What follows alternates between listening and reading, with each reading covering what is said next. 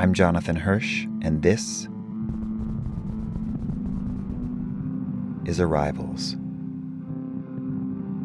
Stories of migration, transformation, and change.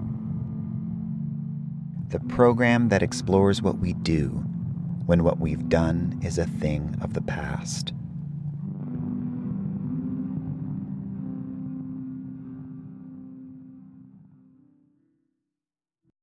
I remember very clearly where I was on September 11, 2001. My family was living on a farm in a remote area of Northern California.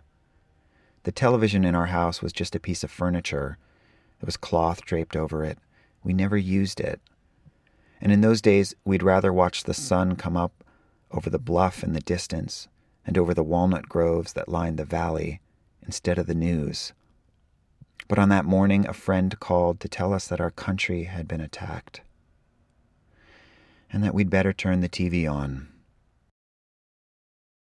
So my dad and I went digging around in storage for a cheap rabbit ear antenna set. We wiped the dust off the screen of the TV, and through the static, we saw the burning buildings of a city I'd never been to, a city I scarcely knew to be an American one.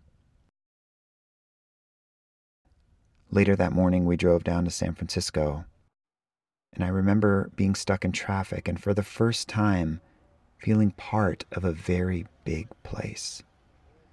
Peering into the interiors of the adjacent cars, listening to reports on the radio, knowing that no matter the dial, all of our ears were now trained on the same story. Not just California or even the West Coast or the United States but the world. We were all changed that day. But for those who called New York City home, who lived and worked in lower Manhattan during that time, the impact ran much deeper. This is the story of a man who, through the tragedy of that day, found his true calling.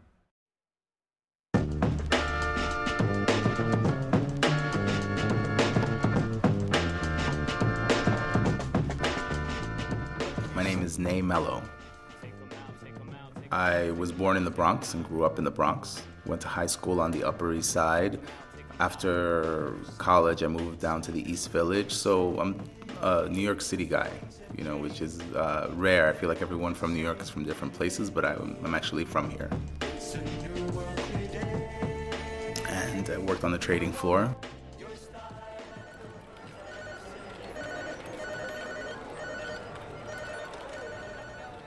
It was it, was exciting. You you get into work like 6:30, 7 a.m.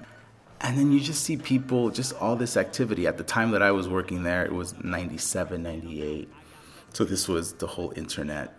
Uh, you know, people becoming millionaires opening a dot com, starting a dot com, which you don't even know what the dot com exactly did, but every now and then you would look over on one part of the floor, whichever desk was trading their that that particular um, IPO, and it would be an explosion of, of of cheers and you know like oh great another millionaire or another another thing happened. The investment banking track, it's more it's that it's more of a track. You know where you're going to be next year, the year after it's more structured. So I decided to go over to Lehman Brothers.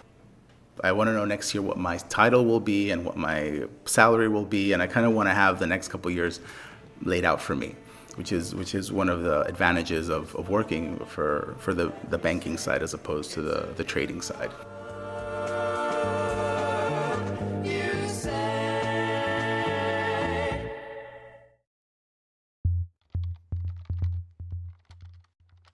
Hated it. I hated it because, uh, at least in the trading floor, even though things weren't, I didn't know whether I was still going to be uh, working there or not.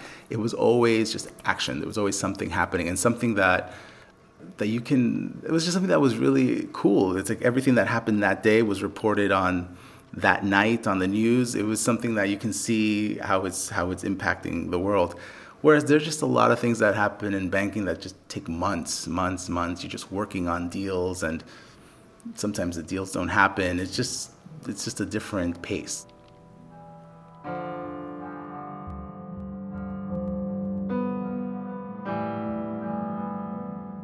September 11th, 2001, a Tuesday, I went into work that morning, 8 a.m.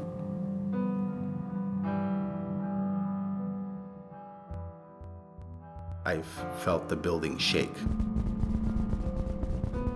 And the guy in the cubicle behind me, he runs to the window because uh, his, his, uh, his cubicle was closest to the window, and he's like, "Oh my God, look, look, look!"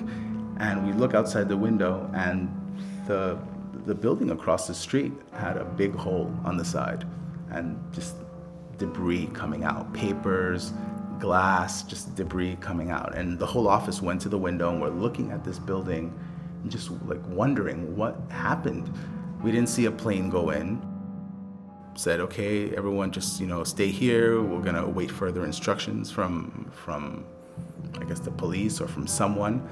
But for me, I just wanted to get outside. I said, okay, this is this doesn't look good. If there's a bomb in that building, there could be a bomb in this building. There could be you don't know what's happening, and I just kind of wanted to get out of the building. So I get, went to my cubicle, just grabbed my coat, and started walking out. And um, on the way out, I remember there was um, someone I someone I worked with um, who was just you know kind of standing by her cubicle, and she's like, "Are you leaving?" I was like, "Yeah, I'm leaving." She's like, "Okay, I'll go with you."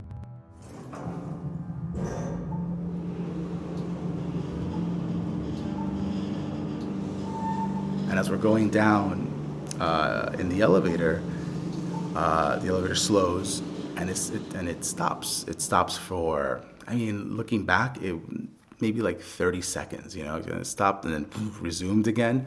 But it felt like 30 hours. It was, we both looked at each other and it was like, oh my God, what just happened? Like, what, what like, what's, what's to happen now? I mean, can we get out? Is, you know, did this, this building just get hit? Like, what just happened?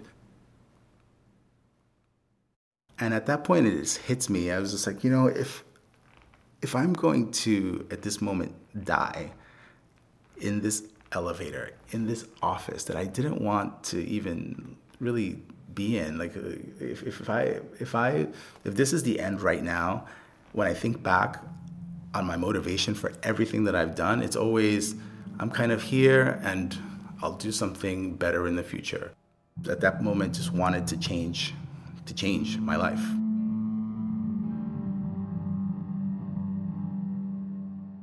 Yeah, the elevator started moving again.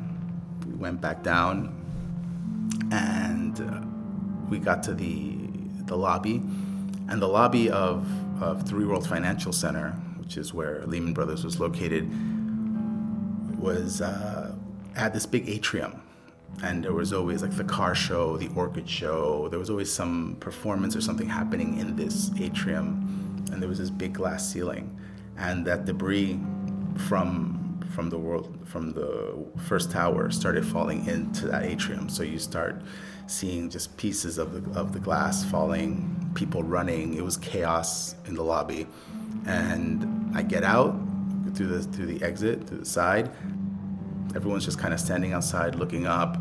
You know, you're not inside the building and you're not seeing all this uh, debris falling in. You just kind of go outside, and things just got a little more quiet. And I see uh, two of my friends standing on the corner. They had gone out to Starbucks and they're standing on the corner holding their Starbucks looking up at the uh, at the the first tower. And I go up to them and I'm like, guys, what you know, what happened? You know, was it, a, it looks like a, a bomb was in the building or something? And my friends are like, no, no, no, no, no. There was a plane that, that flew too low and hit the uh, the tower. Friends are like, oh my God, look. And we see the other plane fly directly into, into the other tower. And at that point, we, we realize it's not, it's not an accident.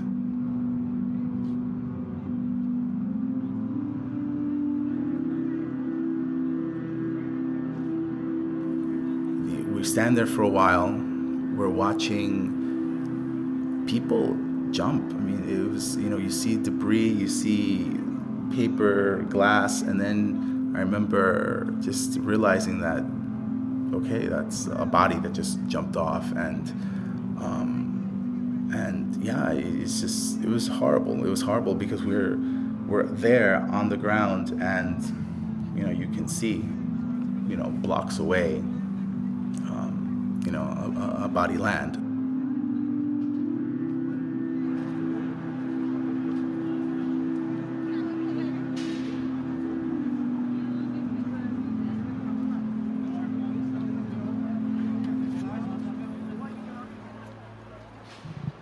Firemen and the police said, okay, people start moving up. And that's when my friends and I and just people that were on that corner start moving up the West Side Highway away from away from the World Trade Center. And at that point, I, I, lived on 7th Street and Avenue D. So I started going across the, um, the island to get over to where I was. I look back at the, at the towers, and then that's when I see one of them falling. To see them come down like that was, um, know, it was just, I, I just remember um, starting to cry.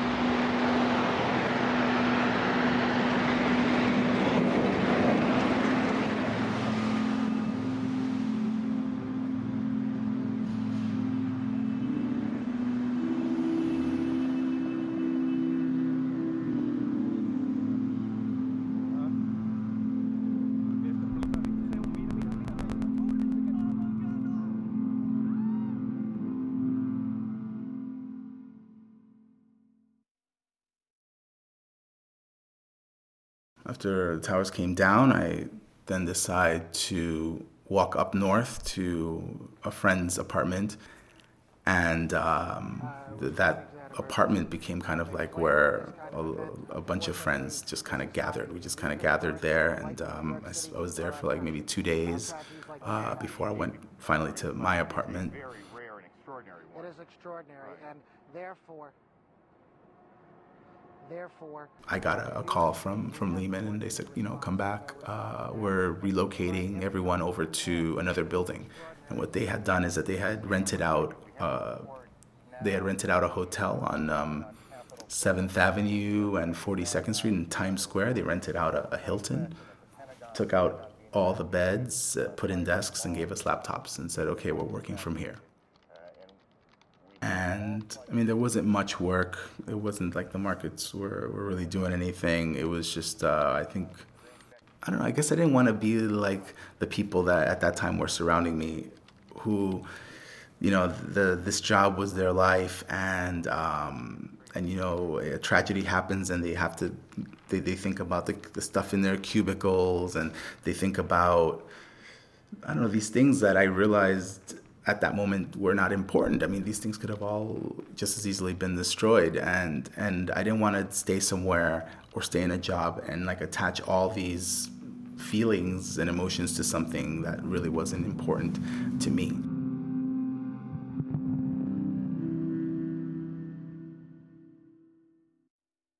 At the end of the year, that's when I said, okay, I'm, I'm gonna um, take time off. And fortunately, it worked out that they um, they were going to move us around and and they had asked, well, you know, if you don't want to take this new position, then we have no choice but to lay you off. And so I started 2002 completely uh, free without a job, but with a little bit of a cushion, um, maybe like, I don't know, a couple months of savings.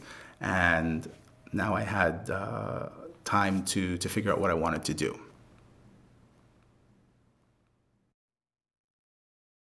I took acting classes. I um, took up guitar again. I um, was walking by a, a, a, Mexican restaurant and I saw that they needed uh, a DJ.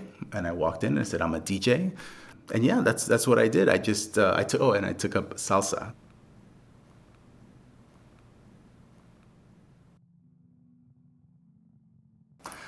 When I was taking salsa classes, I met this girl who was also interested in taking Argentine tango classes.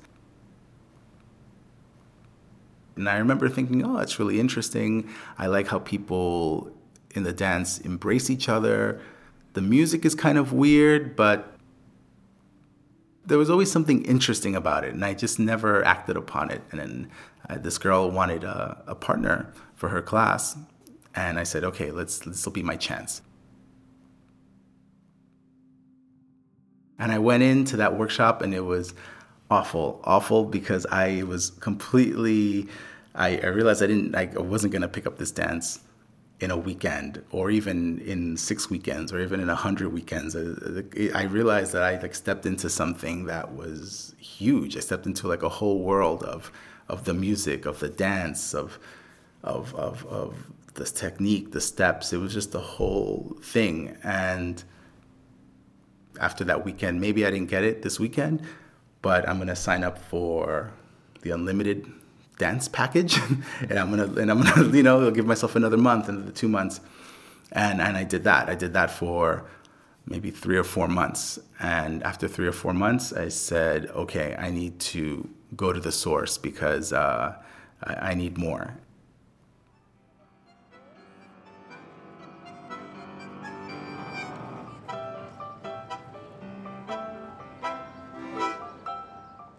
Mean, Buenos Aires is the home of, of Argentine tango. And to be in a cab and, and a cab driver is listening to tango and he knows the words and to be just surrounded by it, that's when I really felt, okay, I'm in it. I'm, I'm really in it. And the milongas, the, the gatherings of tango there, which is full of, of these great dancers. Like you saw, I saw, I saw a lot of like older couples, and I saw a lot of just more like real looking people, normal people dancing amazing tango. I even debated, okay, I should just forget it all and just stay down here and figure it out. But I did uh, come back, and I was sad. I was sad for for uh, many weeks after that.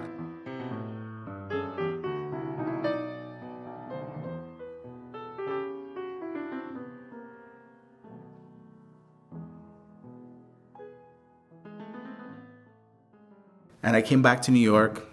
I got a job working as a cater waiter. And I did a couple of those. And at one particular one, the bartender asks me, So, what's your story? You know, everyone here is a writer, a dancer, an actor. They're doing something artistic. What's your story? And I said, Well, I'm, I'm kind of nothing at this point. I, I used to work in, in banking and I left, you know, after 9/11, and um, recently I got into salsa and, and in tango. I just came back from Buenos Aires, but uh, I'm not really sure what I want to do. And he says to me, "Well, you know, it's really interesting because I have, I have a friend who left his job after 9/11, and he was able to, you know, get some assistance with his uh, his phone bill. You know, like you because because you left your job after 9/11, you can, you know, there's a you can get some assistance from the government. So the next day."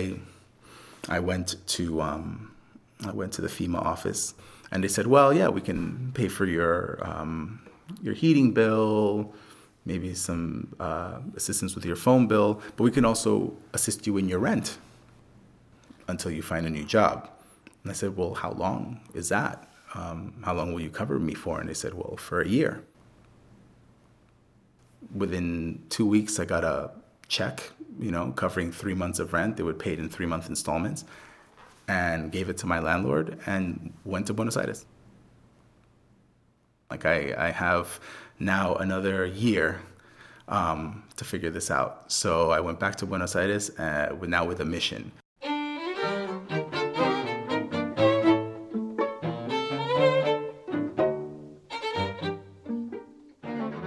First thing I did was, aside from learning more tango, was um, I started uh, a tour business. I started a tour business uh, because people at that time were afraid to, to go down to Buenos Aires.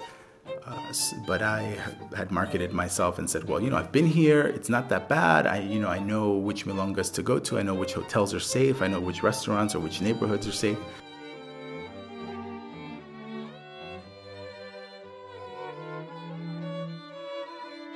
I would organize the hotel for them. I would organize which uh, milongas or tango parties they would go to, and just made sure that their experience was was good for the nine or ten days that they were there.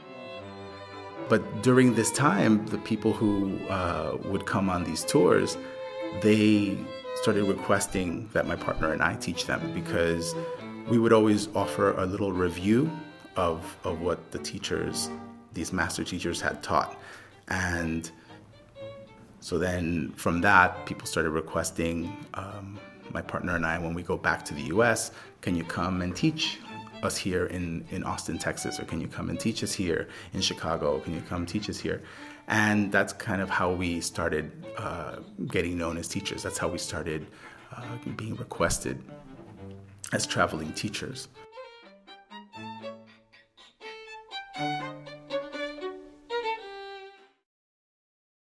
This wasn't something that I planned. But then when you get the opportunity to to start doing things that you like and you realize that you would spend days, weeks, months with no pay doing it, then then once you get caught up in that, then it's really hard to, to go back to something that you get paid for, um, that you get paid really well for. I, am not going back, and it's tough to tell that to people. Um, it's tough to tell that to people because for a while you were one of them. You know, hey, oh, you work at Lehman. Oh, I work at Morgan. Oh, I work here, and you're like one of them. And now you're not one of them. You're you're you're the, the tango teacher that they bring up in conversation. Oh yeah, I have a friend who works in tango now. You know, you become like a story.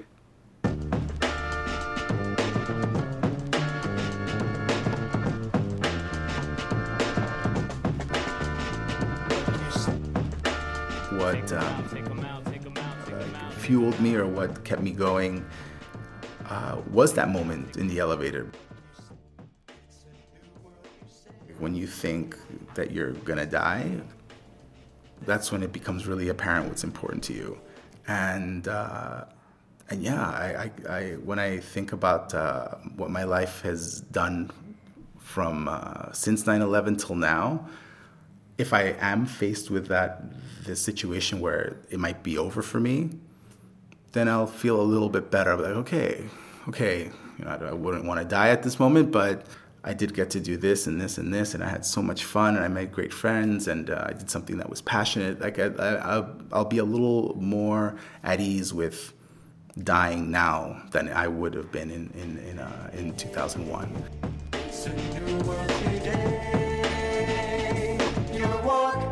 Style, and the words that you say. It's a new world.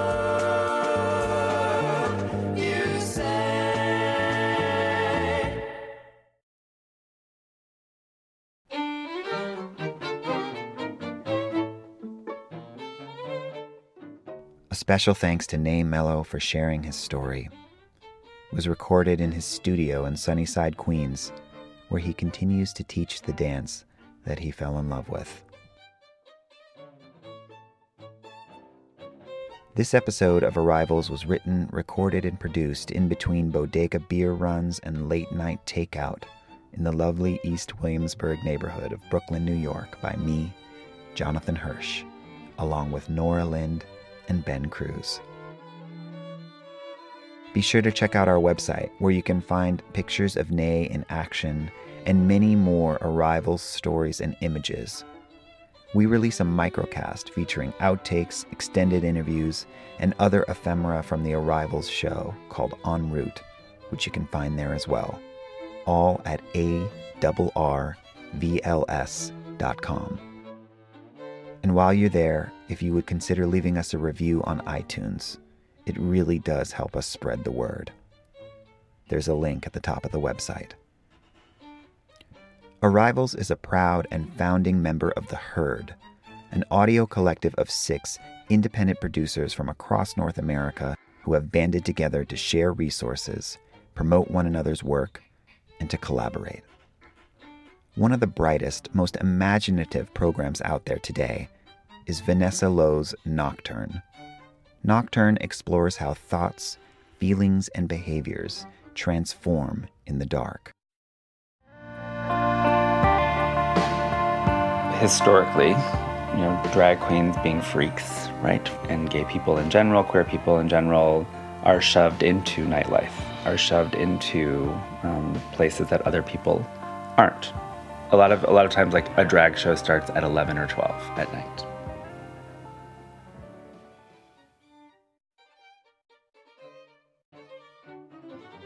You can listen to Nocturne and all the other Herd shows at our website, T H E H E A R D radio.com. That's theherdradio.com. And for our Bay Area listeners, Nocturne and Arrivals are coming together to host the fourth Arrivals Live event in San Francisco on October 16th at Lost Church, and again on the 17th as part of the Litquake Literary Festival at the Lost Weekend Video in the Mission District of San Francisco. Information on the shows can be found on our website.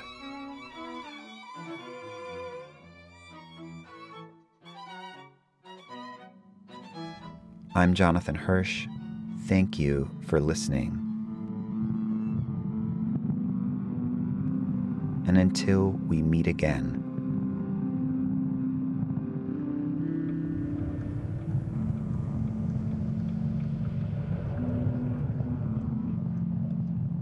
may you wind up where you need to be.